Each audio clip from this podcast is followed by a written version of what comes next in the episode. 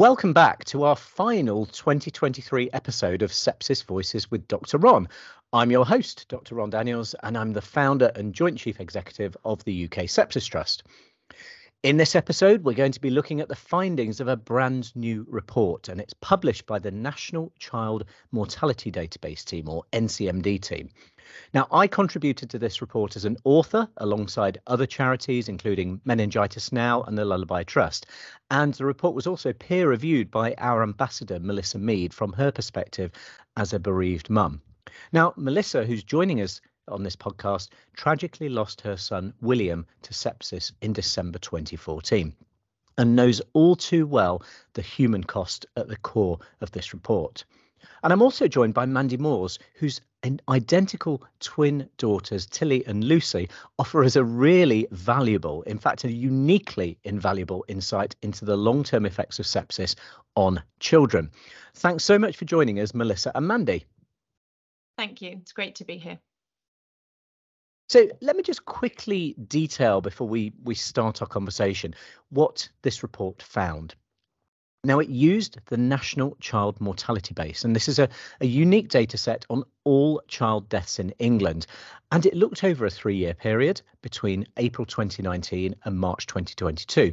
And it found a staggering 1,507 deaths related to infection. Now, it's important to reinforce that it didn't say all of these deaths were only caused by infection, but infection was related in more than 500 deaths in children each year. And it found that 15% of all child deaths over the last three years were also related to infection. Now, across this whole group of children who tragically died, so remember that's 1,507 of them, the clinical signs of sepsis were reported in 701 of these, and in 478 cases, this was the only clinical condition identified, and it may well represent the only clinical evidence of infection by the time the child presented to healthcare.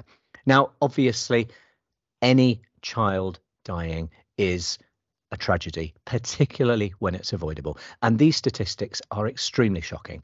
But behind those numbers are human stories. Melissa, could you briefly tell us William's story for those very few people who might not be familiar with your case? Sure. Um, so William was actually born a very healthy baby and had no underlying health conditions. Um, and after what was a protracted length of time with a cough, which we had been to the doctors for a number of times, um, he sadly died of sepsis. Um, but at the time, we didn't know he had sepsis and he had been sent home.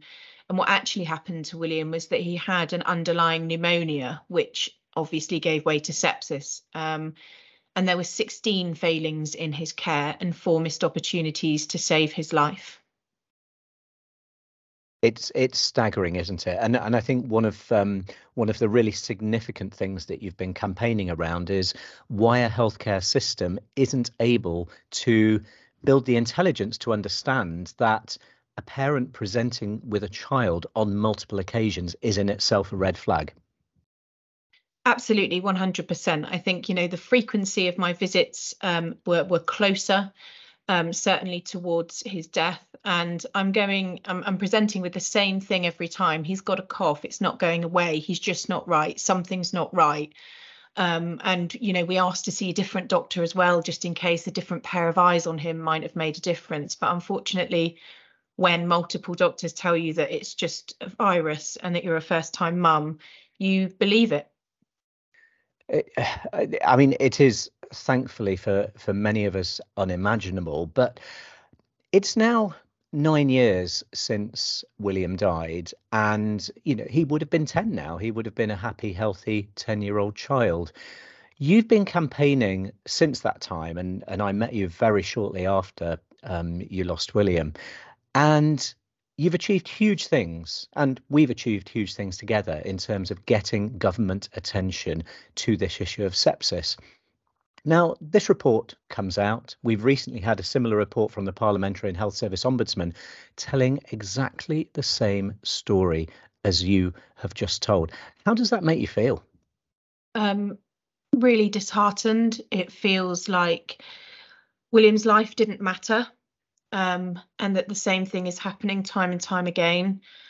Um, and I, I, just feel like no one is listening to us. It's certainly me as a parent. No one is listening to me as a parent, and it scares me. It scares me that I would now take my my other son Arthur into the doctor and might get the same sort of response. Um, whereas I have that knowledge now, and others might not have that knowledge or be as tenacious to be able to to speak up a little bit louder, and it's it's disheartening and it's it really scary. Yeah, it it, it really is, and and these these families come to you, they come to me, they come to the broader charity, and and and time and time again, it's exactly the same story. We we just weren't listened to. Now, you were involved in peer reviewing this report before its publication, and it's actually published on the anniversary of William's death. Why is it important to you that it happened? Um, as you say, I was involved in, in feeding back on this report, which was um, really sobering reading, if I'm honest. And when I knew the report was going to be published in December and to, to be published on the anniversary of his death felt really quite poignant. Um, I, I, thought it was a really good time to be able to speak up again, um, to speak up about his death, but to speak up for all of those other children that perhaps don't have a voice, um, because we are their voice and their parents are their voice. So um, today, um, the anniversary of his death, it's um, yeah, it's it's just it's a really sad day, if I'm honest, and this is makes for really sad reading. I, I, yes, and I, I can only imagine, as I'm sure many of our listeners can only imagine. Um, a few weeks ago, we worked with um, bereaved mum Merope Mills, who lost her daughter Martha to sepsis when she was, you know, just preteen. Um, and again, it was a very similar story. It was a mum who felt not listened to, despite being incredibly well educated and articulate. She felt that the medical profession were not listening to her. And since that time, the the then health secretary steve barclay agreed that the nhs is going to bring in martha's rule can you just explain to us a bit about martha's what martha's rule is and whether and why you think that's important I think it's really important that we have a rule where we have the right to a second opinion, especially in an urgent care setting. Um, we're all concerned when we visit healthcare, especially with our children, but there are times when we really know that something is really not right. And if we're speaking up and we're saying something is just not right, that is to be listened to and not disregarded by healthcare professionals because there is no one out there apart from William's dad that know that knew William like I did. And so when I'm saying he's just not right, that means he's just not right. And I might not be able to have the knowledge or the right terminology to say what exactly that is. Um, but if we have the ability to speak to someone else, then we are going to do it and we should have the right to be able to do that. And I just feel incredibly sad that we are in a world where we're having to put in a rule to mitigate against us not being listened to. Yeah, I, I, I think you put it uh, fantastically. It, it, it is just sad that we have to do that, and I think as a health professional myself, you know, I have to concede here that, that this can be challenging. There are something of the order of a million presentations to usually GPs with children with a fever each year in the UK. And of course, the vast majority of them have a, a fairly benign, self limiting illness. Most of them don't need antibiotics. But among those people are these few hundred, few thousand each year of children who have serious infection. And I would just add, from the perspective of the health professional, to what you've just said, we get it wrong. We we we are not infallible. Yes, we're highly trained, but we all have days when we perform well, days when we perform less well, and we have to understand that we're fallible and we get it wrong. And uh, the only thing I would add to what you say, it, would be a very brave and foolish health professional not to listen to a parent because they know their child better than any health professional. They've probably seen them unwell before, and if their sixth sense as a parent is tingling that something's seriously wrong, we absolutely have to listen. So, M- Melissa, what else? We've we've talked about Martha's rule. I, I've just talked about the importance of doctors and other health professionals listening to parents, what else do you feel needs to be done to reduce reduce the number of preventable sepsis deaths, particularly in children? Um, I think it would be really, really important. I mean, the awareness around sepsis, certainly with the public, has, has moved on significantly over the last uh, few years, certainly since since William's death. Um, but I think knowledge really is power with sepsis. And unless that you know it exists and that you would be able to spot the signs of sepsis in the context of infection when you're feeling unwell especially when your child is feeling unwell is to be able to understand and convey that to a healthcare professional um, to say the word could it be sepsis? And i think it's also as important to ask could it be sepsis to ask why it isn't sepsis if we're told it's not sepsis um, because that's reassurance and not false reassurance. And what worse looks like in the event you are discharged home. Um, what does worse look like? When should I come back? Um, appropriate safety netting advice. So I think that's really, really important in the context of children who are unable sometimes to explain their own symptoms. Um, yeah, so I would I, I would say that safety netting is really, really important and also that reassurance around why it might not be sepsis in those cases that you just mentioned. absolutely. And you talked about public awareness, which obviously is one of the three core functions of the UK Sepsis Trust to, to empower people to act. But, you know, we do that in the way that you'd expect a charity to do that through forming partnerships, through press releases. But you're also telling your very personal story right now, this week, as we approach the anniversary of William's death on your social media channels at A Mother Without.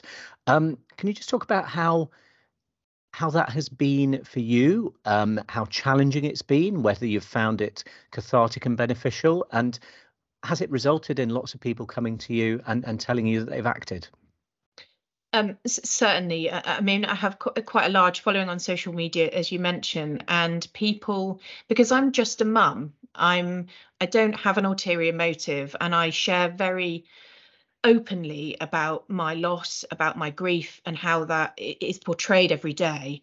And I, I share William because I have to share him somehow. It's my way of being his mum now, and I want to still be able to talk about him. So if I'm able to share his death, and that means that someone else might live. Um, I don't think there could be a better legacy for him.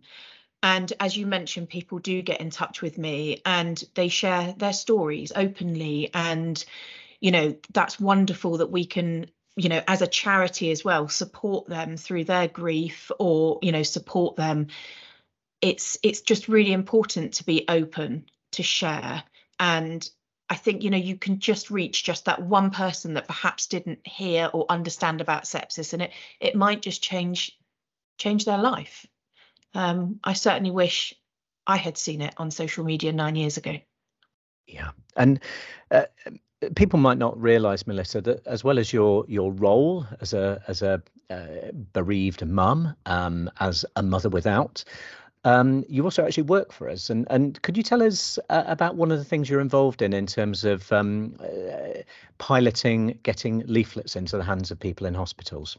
Absolutely. Um, I, I, I think this this role at the charity is more more than a job to me. It's it's sort of my life course now, and it's great to be able to work on projects like the pilot that you mentioned. We have several hospitals that are signed up, and we're looking to sign up a few more over the coming months um, whereby all patients that are discharged from hospital with um, prescription bags or discharge summaries will be given one of our leaflets. And we are just about to um, roll this out in a, a, leading children's hospital as well.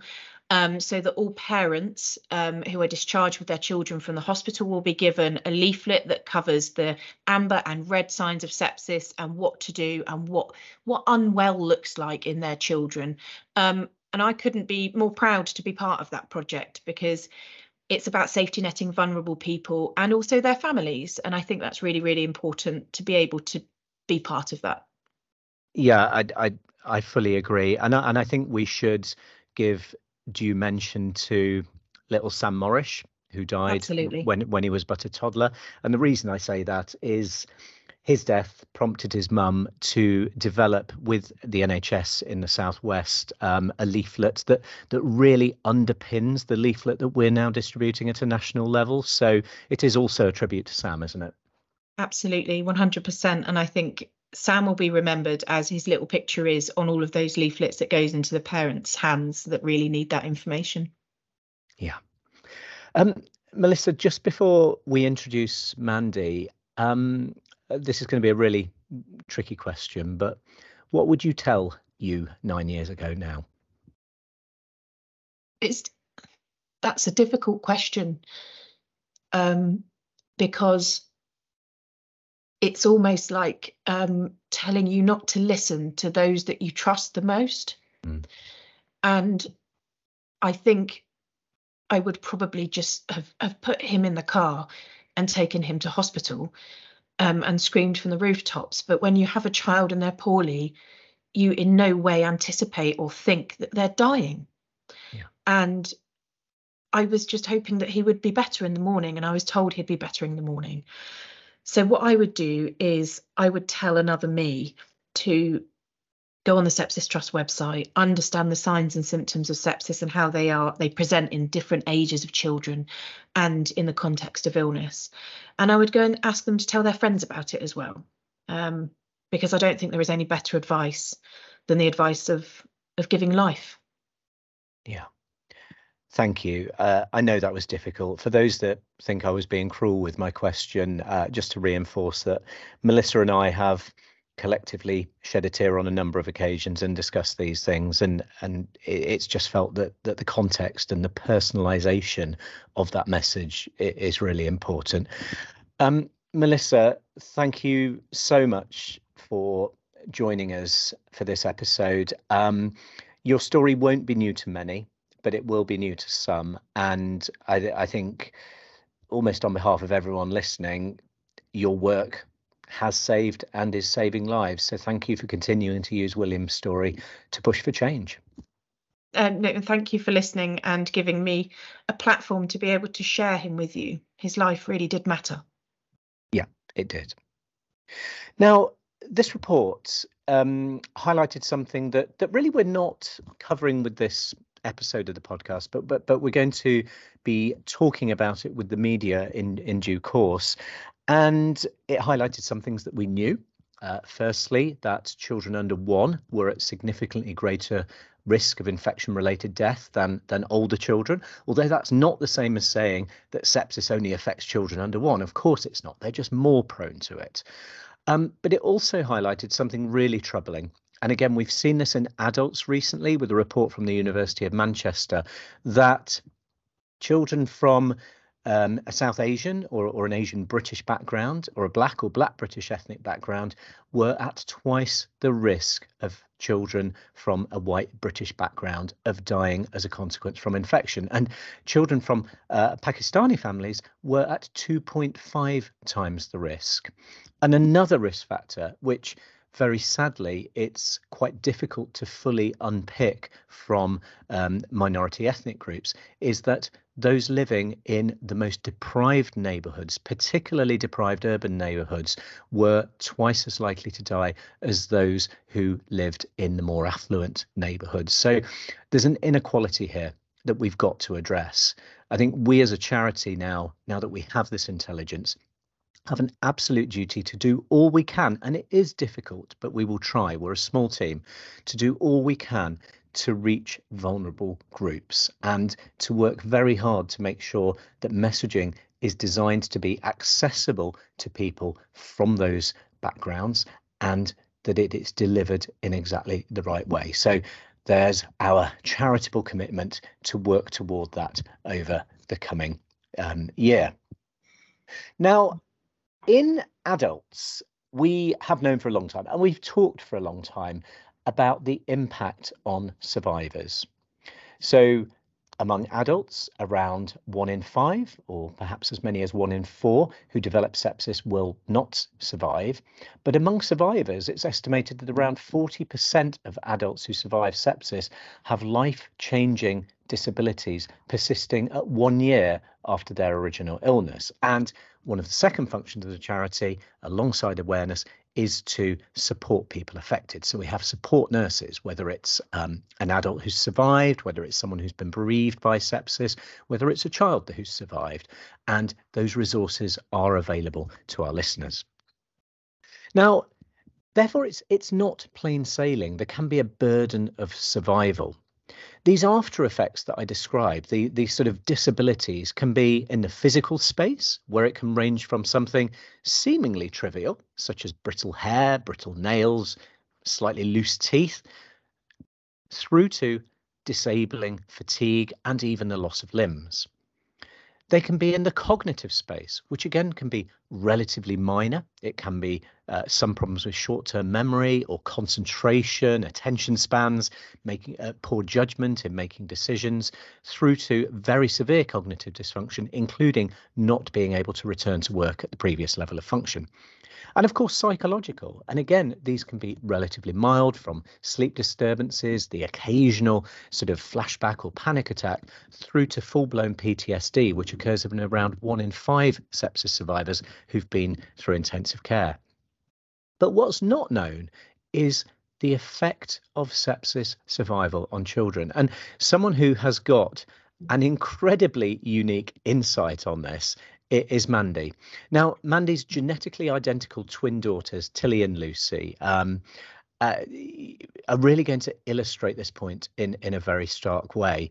Now, uh, Mandy, firstly, thank you for joining us. Um, how how long ago was it that we sat together mm. with Tilly and Lucy on breakfast television talking about your experience? It was a long time ago, wasn't it? It was I, I, can't remember, but they were they were little and they're not anymore. So yeah, um, yeah, it was too long. I, I think it I think it was ten years. I think it was yeah. give or take around around ten yeah. years. So possibly yeah. even just before I met Melissa. So yeah. Um, yeah. could you briefly summarise because listeners won't be as familiar as your story mm-hmm. uh, uh, with your story as they are with Melissa's story. Could you summarise what happened to your family with sepsis? Yeah, of course. So um, Tilly and Lucy were born um, in 2008 in August and were four weeks early, but otherwise healthy twins and didn't need long in special care. So the following Easter 2009, um, Tilly and Lucy are one of their, I've got four daughters and they all subsequently got chickenpox. So the eldest Amelie followed by Poppy, followed by Lucy, and then Tilly was actually the last to contract uh, chickenpox. So we were stuck at home for a fairly long time, and um, it was pretty miserable. Um, but the others got through it without any complications beyond the odd infected spot. And then Tilly got an infected spot on her chest, which was sort of red and angry, but Lucy had had one, we'd been to the GP, got antibiotics, and things had cleared up. So when Tilly's um, spot got infected, I wasn't overly concerned, took her to the GP, um, and she was prescribed some antibiotics and, and sent home. And then within hours of, of getting home, she had deteriorated to the point of um, not feeding. She was unsettled. Um, and I just knew like Melissa said, I knew that there was something more wrong than just being chickenpox. So we went back to an out of hours doctor who dismissed it as just being, she was just miserable because she had chickenpox.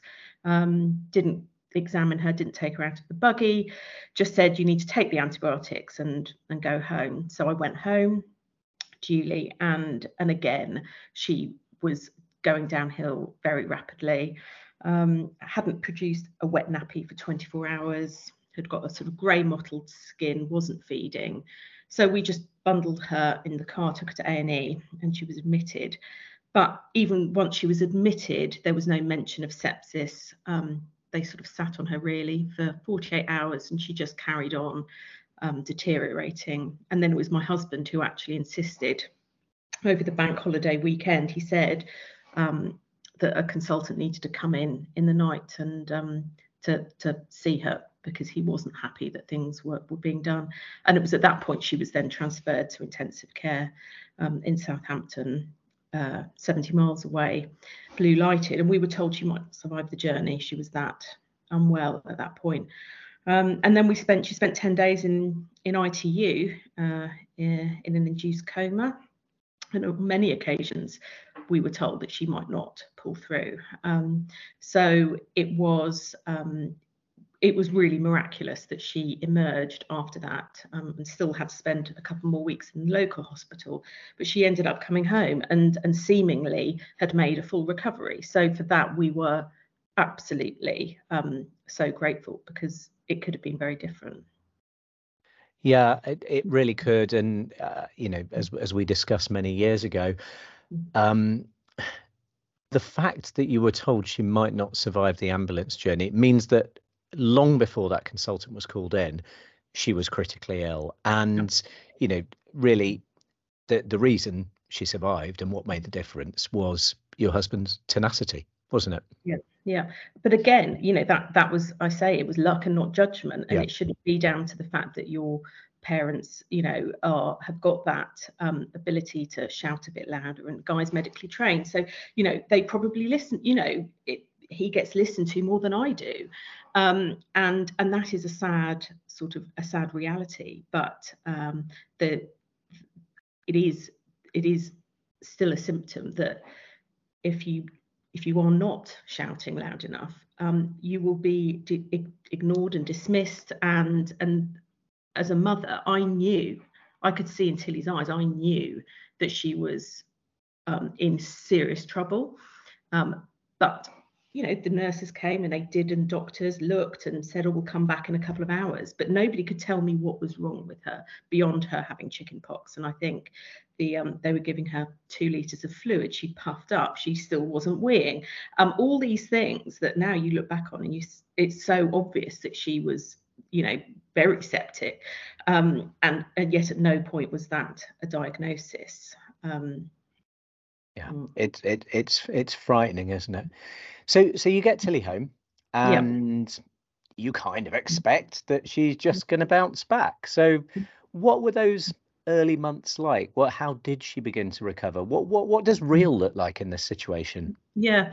Um, well, it's interesting because I think the overwhelming sense was that we were just so happy to have her and she was alive. And um, she was definitely delayed with her milestones. So, you know, being genetically identical to her sister, they'd always sort of done things at roughly similar times. Um, and then it was very noticeable as Tilly was approaching that sort of period between six months and a year where they start to do a lot more things that um, she wasn't doing them um, as fast as Lucy was. So uh, walking, babbling, you know, crawling, all of those things were delayed. But they weren't delayed to the point that anybody was worried it was always, oh, she's just within the normal limits. So, you know, we're not worried about it. Um, but actually, when you look at it in comparison to her twin, who was doing things way earlier, you know, there were definitely signs that she was not developing um, as as quickly as as maybe she should. But again, we were not worried about it. We just thought, you know, she's here and and she hasn't got any permanent physical disabilities which was a real um, risk of, of her having sepsis. So that sort of gratitude got went a long way to kind of placating us i guess. And it wasn't really until she started school that things then started to become much more apparent that the sepsis had really affected her her cognitively yeah, and you, are a teacher, aren't you, Mandy? Yes, so I am. Yeah. you, will you'll, you'll be very very close to this. So, yeah. How, mm. how did you start to notice the differences in her academic ability and her school performance c- compared yeah. with um, compared with Lucy? And uh, you know, uh, perhaps sort of tell us how it's gone as she's gone through toward the end yeah. of her school career. So when she started, I mean, they were sort of you know, they were August babies, so they were young anyway when they started reception. But Lucy was very much, um, you know, she was capable of uh, following instructions. She had an idea about time, as in, you know, she could, you know, estimate and anticipate what was going to happen next.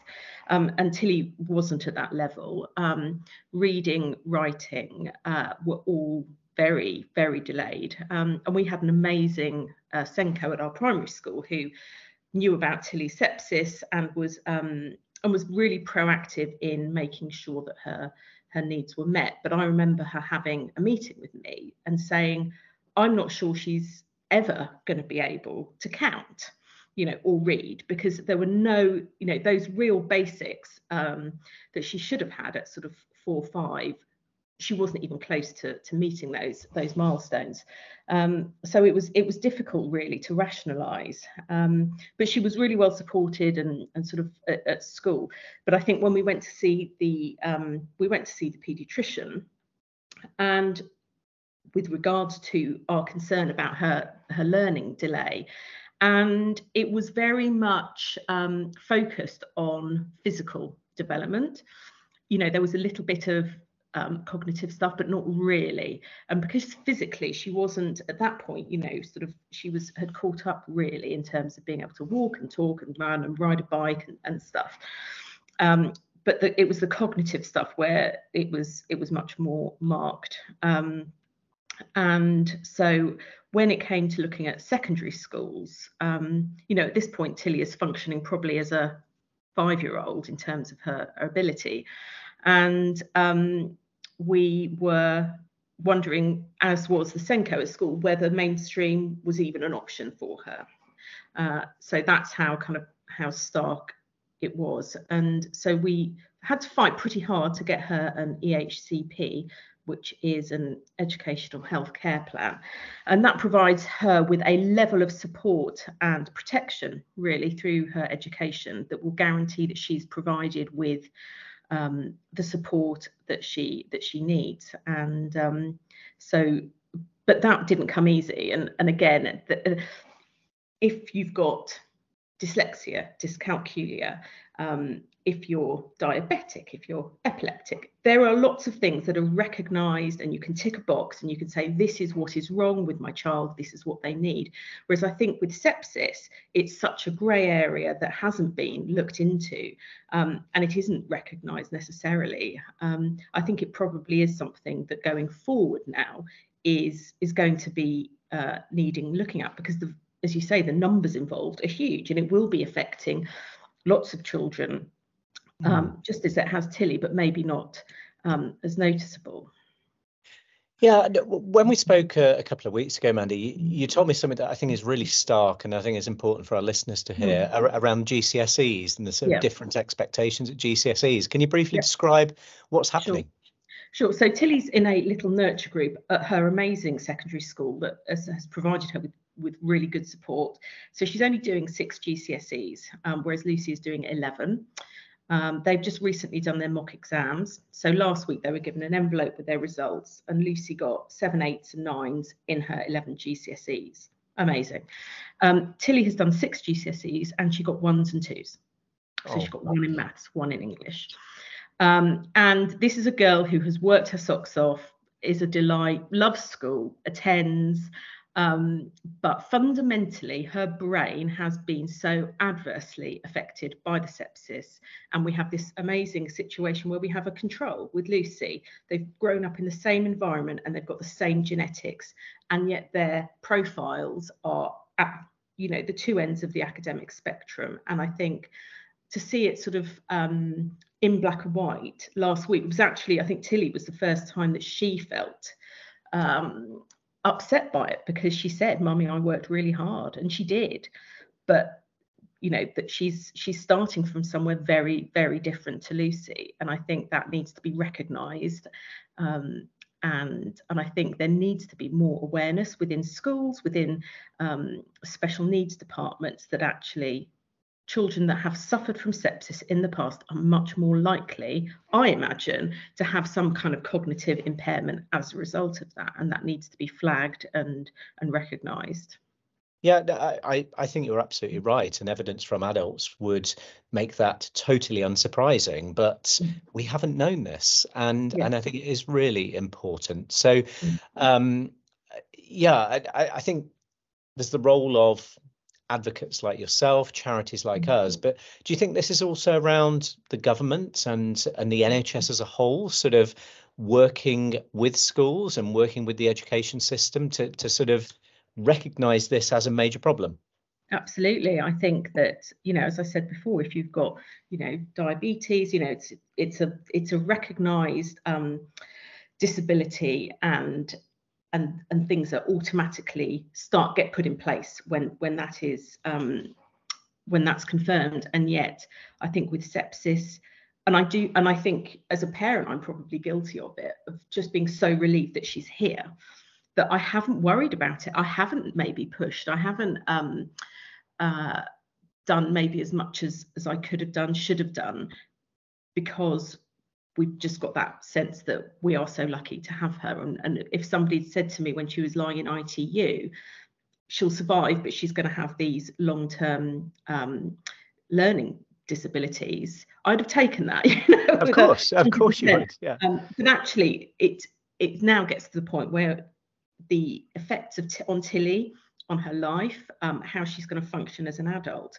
that is all impaired quite quite significantly by the fact that she's had sepsis and um, she will she certainly will not be leaving home at 18 because she won't be able to live independently without um, our support. For it will just take her. She'll get there, but it's going to take um, a lot more time. And as a mother, I have definitely had to put my career um, on the back burner and work part time because she has needed a huge amount of extra support to get her to where she is today. Um, and where she is today is, you know, lots of people would, would not see that as a success. But I think the fact she's stuck out mainstream education for five years in, you know, real adversity, um, I would I would argue that she she has been successful and and she will be, but in her own time. Yeah, that I mean that's it's alarming and and touching in in equal measure. And and what what about Lucy, if I may? What what are her aspirations? Well, it's, yeah, I mean, Lucy has, being the youngest of four children, has just gone under the radar, sort of stealth-like, has not demanded much, and um, and yet she's coming out and just acing these these exams and she is now thinking that she might like to be a dentist like her daddy um, which uh, I will we'll see how that how that goes but um, you know she's definitely got high aspirations and and I'm sure if she puts her mind to it, we'll be we'll be able to, to pursue those. Um, whereas for Tilly, I think you know we're hoping that she will get a place at Yeovil College next year to study beauty therapy, but that is not a given. You know, she it's very unlikely looking at her grades. Um, so we're going to have to try and see if there's some special dispensation or to get her in there because I think she can probably maybe follow the course, but it's these um, arbitrary boundaries that we set in the educational system, saying you must get a four in English and a four in maths in order to be able to do pretty much any job. Um, and I think that needs to be put into some context, really, in terms of children's experiences in life and, and yeah exactly I, I was going to say it's it's about her life experience and the mm. richness that that brings and you know mm. when we discussed a couple of weeks ago you you told me her her empathy is off the scale mm. and it's um she's got skills know, in bucket loads that would make yeah. her an amazing employee but yeah. she won't get to that first post even because they will look at you know on paper um, what she has achieved and it doesn't look great um, but it's completely if you're not reading it alongside her life experiences at which point it, it becomes actually um, a huge achievement where where she's at now. But um, yeah there's you know there's all sorts of societal problems that will um, will make it difficult for her to um, to function really. Yeah. I i mean uh, listeners won't need me to to highlight mm how stark this is and, and how mm. different two genetically identical twins mm. can be as a consequence of an infection as a little one. Um, yeah. Mandy, thank you so much for, for raising awareness of post sepsis syndrome in children because that's really what we're talking about here. And I think we need to do so much more work in this space. As a charity, just to remind listeners, we've got sepsis savvy resources, including PHSE approved lesson plans for school yeah. children of all ages. So maybe it's also about getting school children in there to advocate for their peers and their Absolutely. siblings. Absolutely. Um, I think that awareness and making it something that people, you know, that they're familiar and um, and I definitely think SENCos, you know, need to have compulsory. There needs to be some mandatory training on sepsis um, as part of their um, qualifications. That's definitely something that could be could be looked at. Oh, absolutely, particularly when, mm. as we've learned from this report, um, mm sepsis is responsible for one in six deaths in children. So, you know, how many survivors each year? It yeah. runs into the thousands. Yeah. So, Mandy, mm. thank you once again. I, I think it's an incredible and really important conversation that we've just had. And, and, and thanks again to Melissa for your contributions to this vital report that we've been talking about today mm. and your ongoing campaigning with us. That is all we've got time for today, but please do remember to head to our website at sepsistrust.org to access support or our e-learning resources for health professionals. And and finally, just very best wishes for the festive season from me and from the rest of the UK Sepsis Trust team. We will see you again in 2024.